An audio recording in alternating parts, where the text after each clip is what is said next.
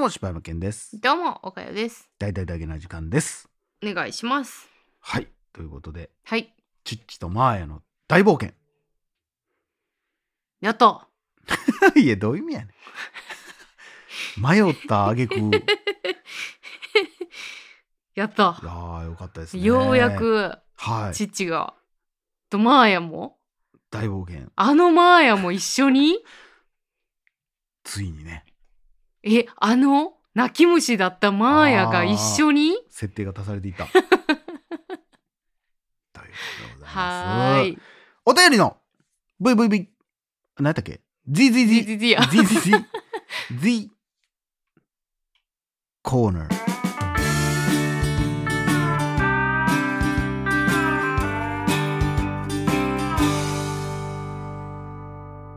さあ本日いただきましたのはリーコのパパさんからいただきました。ありがとうございます。柴犬さん岡谷さんいつも楽しく聞かせていただいております。第643回人生のテーマで芯の部分の行動原理として柴犬さんは見捨てられたくない。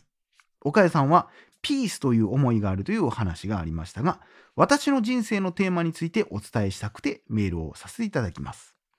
ズバリ私の人生のテーマは誰にも頼らず生きていくです。私も柴犬さんと同様幼少期に両親が離婚して母姉私の3人で貧しい生活をしていたのですが大変教育熱心な母だったため多額の学費で家計のやりくりに苦労をかけ自分が足手まといになって申し訳ないという気持ちをずっと持ちながら育ってきたように感じています。そして大学を卒業して社会人になる年は就職氷河期の真っ只中でした。苦労して大学まで卒業させたのに誰も知らない地味な会社の内定しか取れないという状況は団塊の世代の母には理解しがたかったようで母は心を病んでしまいました。別人のような厳しい暴言で私の不甲斐なさを責め続ける母への言動に嫌気がさし母を頼ってきたこれまでの人生と決別することになるのですがこの時に誰にも頼らず生きていく。というテーマが設定されたと思っています。その後社会人としてのキャリアアップや結婚を経て迎えたあの3.11私は都内近郊で突然に食料日用品電気ガソリンなどの供給が不足するという現実を体験し生活を支える多くのインフラに依存していたことを痛感しました。誰にも頼らず生きていくためせめて食料ぐらいは自給できるようその頃から家庭菜園を始めて今ではたくさんの野菜を栽培できるようになってきています。将来的にはお米も栽培できるようになりたいです。最後に打足ですが母との関係は私がカウンセリングを受けて自分の抱えているトラウマや思い込みを認識できてきてからはだいぶ良くなった気がします。アダルト・チルドレン系の本は過去に何冊か読んでいたのですが自分と同じ人生の人は誰もいないし自分にとって当たり前が客観的には当たり前でなかったりします。日常生活は支障なく過ごせているのに親子関係には何とも言えないわだかまりを感じていた私にとってはとても貴重な機会となりました。幼少期からの刷り込みはやはり強烈で感知は難しいかもしれませんが人間関係は相手ではなく自分が変わることで変えられるものなのだなぁと恥ずかしながらこの年になって本当の意味で理解できた気がしています。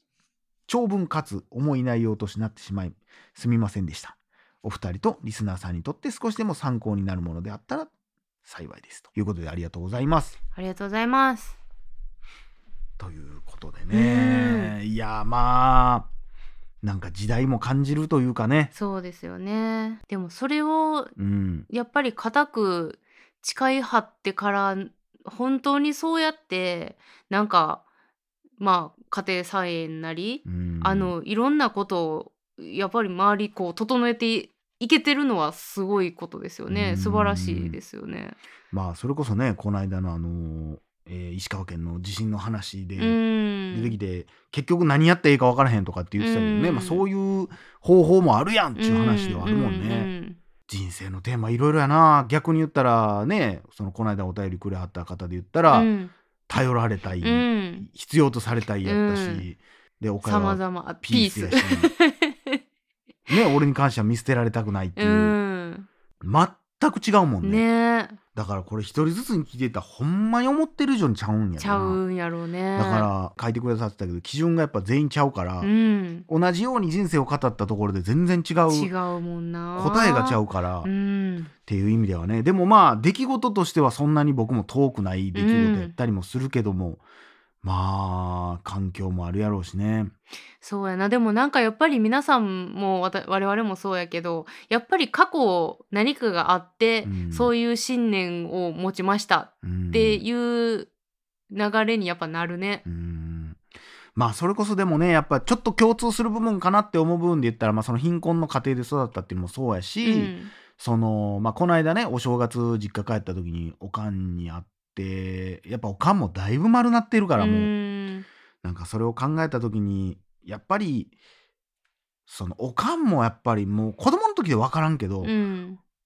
おかんも初めての出来事やもんなっていううん子供を持つということもそうやし、んうんうん。子供がどういう方向に行くかっていうこと自体うちも厳しいっていうか口うるさいタイプであったし今思っても意味わからんこといっぱい言われたけど、うんおかんなりにちゃんとせなとかなんとかせなみたいな、うん母親だけで路頭に迷わしたらあかんみたいなハードルがプレッシャーがめちゃくちゃあって、苦労させたない。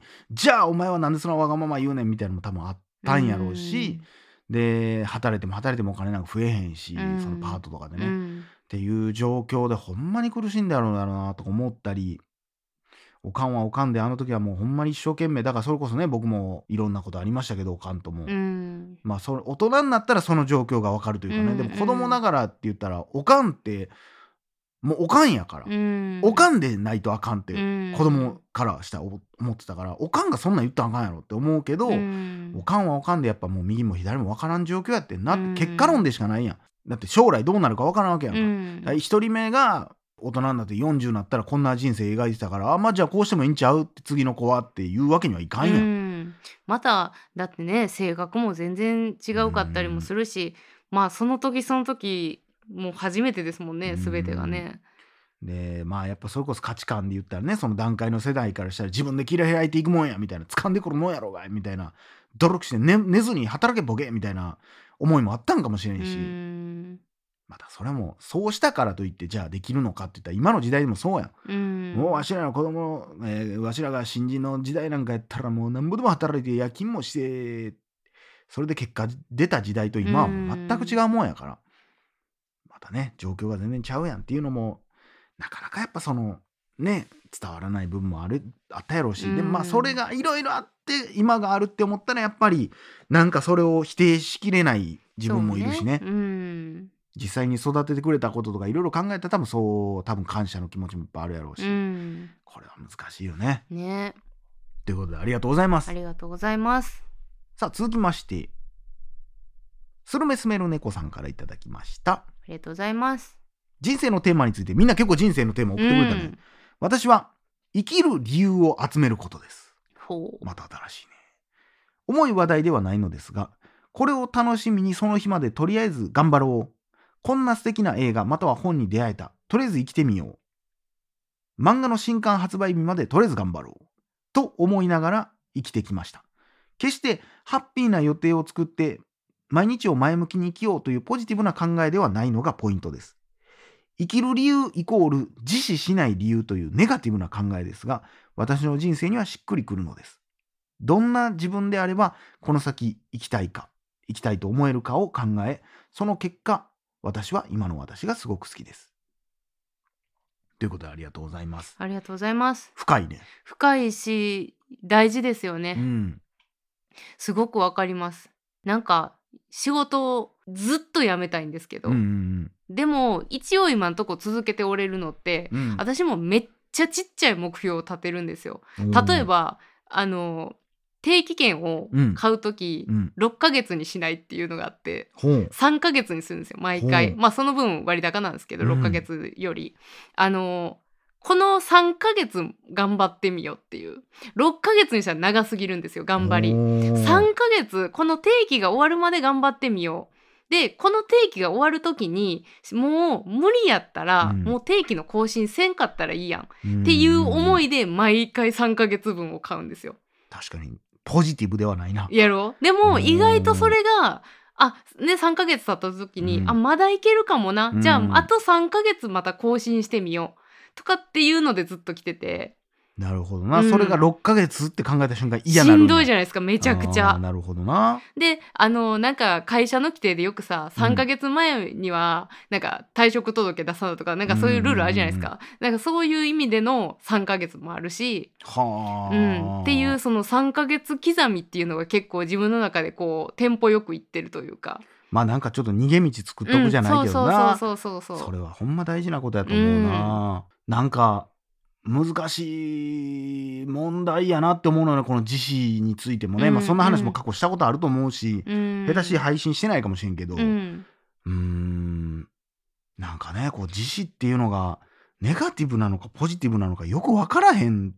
でも私あのえっとあの人えー、生きてることが辛いならの人何やったっけ？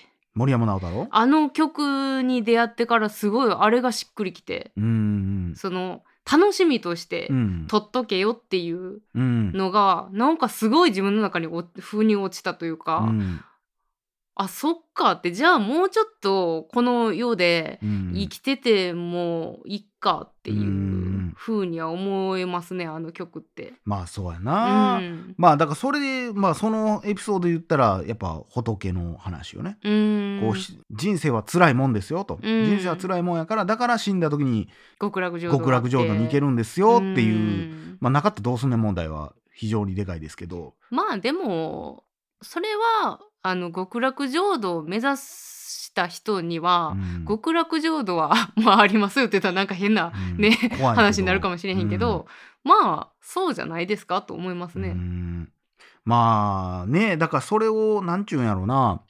こういろんな考え方があるやん。いやいや世の中人生いいこといっぱいあるよみたいな。うん、いいいことの方が多かったら、うん。それって普通すぎてやっぱまあだからそういう意味で言ったらいいことはいっぱいあんねんで、うん。もうほんまに今日外出たら晴れてた。もうそれで十分めっちゃいいことやん、確率とか考えた時にもさ、うん。今日もただただなんか好きなものを食べれた、こんな幸せはことないないねんけどそれを感じることがなかなかできんから嘘ではないねんけど、うんまあなんやろうな。やっぱ生きてたらやっぱ辛いことの方が目立ってしまうっていう、うん。だどうなんやろだからその幸せっていうのは感じれて初めて幸せな気もするしなっていう、うん。まあそれはねそれこそあの宝くじで当たった。ああトゥーレスリー？そうトゥーレスリーでもそうですけど、はいはい。そう結局幸せっていうのはもう見えてなかったら結局意味ないというもんでもあったりすると思うので、これはね非常に難しい。どっちもまあ正しいっちゃ正しい、うん人生は苦行。まあそれで言ったらやっぱりもうねどうしても思ってしまうのが1日の8時間は寝てて8時間は働いとって、うん。残り8時間はって言ったら別に遊べるわけでもないし、うん。って考えた時にね何してんねやろうっていう人生ほとんど働いて寝て、うん。でもそれが生きるっていうことだって言われたらもうそれでおしまいやうんうしん。うーんなんかななんかなんやろ。それでこう終わらせる前うに、ん。なんかなんかちょっと楽しいこととかうん。あるんちゃうかとかっていうので生きてみてるような気がしますね、うん。なんか。なんか俺半分にできひんのかなってめっちゃ思うねんな、うん。そのまあ1週間あったら半分は休みでいいんじゃないのって思うの、うん。半分生きるためにまあ生きその遊んでる時だけが生きるとは言わんけどうんも、うん。半分ずつにはならんかと、だってそうやな。365日で年間まあ会社によるけども休みで100何日とかってあるけど、まあそれ考えたらまあ半分っていう半分ではないもんね。なんかだからよく言うやん。なんか日本はもう働きすぎ問題みたいなさ、なんかその辺ももうなんか全部共通にしてほしいけどね。うーん。もう夕方の5時でもう終わりみたいなさ。多少不便でもいいからな。うん。まあただそれでだから結局生活できひんっていう問題がまあ出てくるし、その休みの時に開けた店が儲かるっていう問題になってくるからな、うんそれをやめようってなったらもうほんま社会主義みたいなことになってくるから、うんうんそれもどうやねんってなったら結局あな競争ってなったらそうなるのよーね、だからうんいろんなこと調べとったら結局競争させることっていうのが結局そういうことやねんけど、うん。もうしゃあないそれもこの間の震災の話じゃないけどもしゃあないよね。ってそれを目指してるんやもんねみんなっていう。うん。当たりもあれば外れもあるくじ引きみたいな人生を生きてるわけやからでもそれを良しとしてる世の中を作っていこうやってみんなでしてんねんかもしゃあないよねっていう。うん。何言ったってしゃあない気がすんねんな。でもその諦めかって言われたら諦めというよりかはそれを転覆させようとしたら結局そういうものになっちゃうっていうか分配みたいになってしまって、そうなったら結局独裁者が出てきて結局悪い方向に進んでいってのもう繰り返しやから結局何やったって一緒な気がしてしまうというかね、うん。みたいなね、えーそんな話にまとまってしまいましたが。はい。いやでも素敵やと思います。ほんまにでもね。でも大事です本当うんに、小さなことの積み重ねやと思うしな。うん、ということで、はい。皆様の人生のテーマありがとうございます。やでもこれちょっと本当にあの面白いですね、うん。ほんまに多種多様うん、ですね。三種三様、うん、三者三様。三者三う様、ん、なんかいろんなねやっぱ思いがありますね、うん。なんか皆さんもどんどん教えてください。ということで、はい。あなたの人生のテーマは何でしょう？何でしょうか？私もそうですうん。っていう意見があっても聞きたいので。そうやね。であの私も同じテーマやけど私はちょっと捉え方がちゃいますとかもあるかもしれへんもんね。あるやろうな、うん。これがまた何年か前までは違いましたっていうことも絶対あるしね、あるし俺もなこれ絶対ちゃうし。はだってもうやっぱり変わってくるよね。その時その環境やったり影響を受けるものやったりいろいろでね。ということで、はい。お便りありがとうございあました。りがとうございました。以上柴山健でした。おかよでした。ほらよっしゃ。また明日。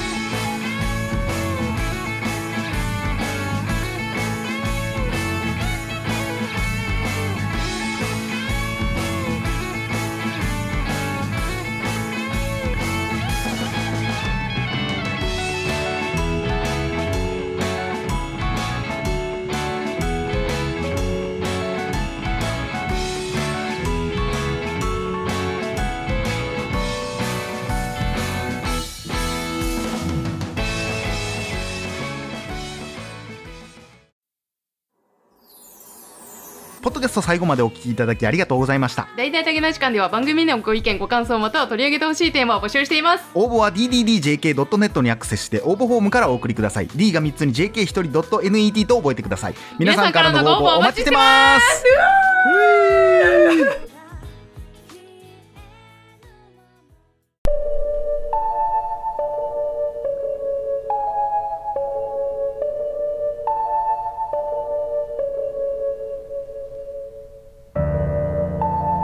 大々だけの時間フリーをお聞きの皆さん。Apple Podcast では大々だけな時間初のサブスク大々だけな時間プロを配信しております。数十時間にも及ぶ過去のスペシャル音源や最新エピソードをいち早く聞くことができます。ぜひご入会ください。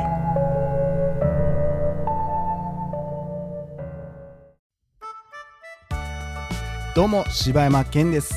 どうもおかよです。しばちゃんしばちゃん。どうしたおかよ？美味しいフルーツが食べたいな。あーぶどうとか美味しいよね。あー美味しい。けど ぶどうってスーパーとかで買うともう一つやったりするよね。そんな時はぶどうやいわき。そっかインターネットでも簡単に買い物ができるのもぶどうやいわきの特徴なんだ。へえこりゃみんな喜ぶだ